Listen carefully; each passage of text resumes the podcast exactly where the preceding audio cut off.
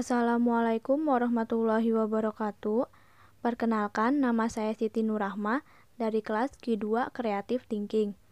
Di sini saya akan menyampaikan komentar atau kesimpulan atau kesan saya setelah membaca buku hasil karya dari Mark Manson yang diterbitkan oleh Grasindo, yaitu sebuah buku yang berjudul Sebuah Seni Bersikap Bodoh Amat.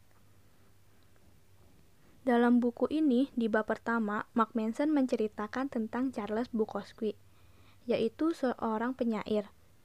Dengan kemampuan sederhananya Bukowski untuk jujur, tidak pernah mencoba untuk menjadi selain dirinya sendiri, dengan mengakui hal-hal buruk dalam dirinya sebagai seorang pecandu alkohol, senang main perempuan, perjudi kronis, bahkan tukang hutang, Beliau membagikan kisah dirinya sendiri dengan mengakui hal-hal buruk pada dirinya. Karyanya yang pada awalnya dicap menjijikan, sangat hancur dan tidak bermoral, kini menjadi pemenangnya dan menjadi terkenal.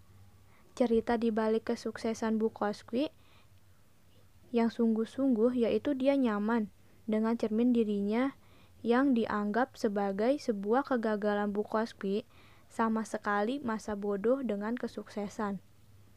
Di makamnya beliau tertulis jangan mencoba. Maksudnya apa? Karena menurut Mark Manson, seseorang yang terlalu kuat mencoba sesuatu, terlalu ingin meraih sesuatu, biasanya orang itu yang lebih rendah diri. Dengan merasa rendah diri, dia mencoba untuk lebih keras. Jadi, Keinginan untuk merasakan sesuatu yang positif itu justru pengalaman yang negatif. Dan sebaliknya, ketika kita menerima hal negatif itu justru pengalaman yang positif. Inilah yang disebut hukum kebalikan. Maksudnya adalah semakin kuat Anda berusaha merasa baik setiap saat, Anda akan merasa semakin tidak puas.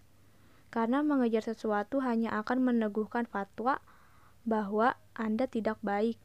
Semakin Anda mati-matian ingin kaya, Anda akan merasa semakin miskin dan tidak berharga. Yang menarik tentang hukum kebalikan adalah ada alasan mengapa sesuatu disebut terbalik, yaitu bersikap masa bodoh.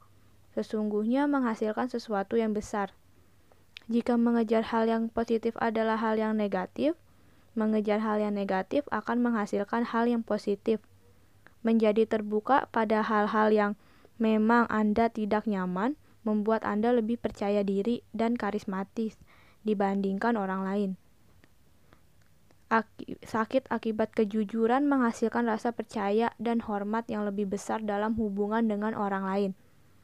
Penderitaan dalam melewati rasa takut dan cemaslah yang membuat Anda mampu membangun keberanian dan ketakutan ada tiga seni untuk bersikap bodoh amat yang dituliskan oleh Mark Manson dalam buku ini. Yang pertama yaitu, masa bodoh bukan berarti menjadi acuh tak acuh. Masa bodoh berani, nyaman saat menjadi berbeda. Intinya adalah bukan menghindari kesulitan, tapi menemukan hal sulit yang bisa kita hadapi dan kita nikmati. Yang kedua, untuk bisa mengatakan bodoh amat pada kesulitan, pertama-tama Anda harus peduli terhadap sesuatu yang jauh lebih penting dari kesulitan.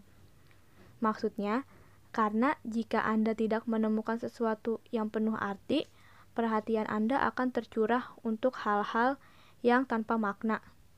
Yang ketiga, entah Anda sadari atau tidak, Anda selalu memilih suatu hal untuk diperhatikan Hidup harus terus berjalan, jadi sekarang ini kita bisa menyisihkan perhatian kita yang semakin berkurang untuk hal-hal yang benar-benar layak dan penting dalam kehidupan kita. Buku ini sangat membantu untuk berpikir sedikit lebih jelas untuk memilih mana yang penting dalam kehidupan dan mana yang tidak. Cuek dan masa bodoh adalah cara yang sederhana untuk mengarahkan kembali ekspektasi hidup kita memilih apa yang penting dan tidak. Hiduplah dengan apa adanya tanpa perlu terlalu peduli pada hal yang seharusnya. Tak perlu dipedulikan karena berprinsip bodoh amat itu sesungguhnya menyenangkan dan bermanfaat. Jadi, seberapa kerasnya nyinyiran dan cibiran hendaknya pakai hukum kebalikan.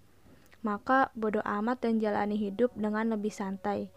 Sekian dan terima kasih.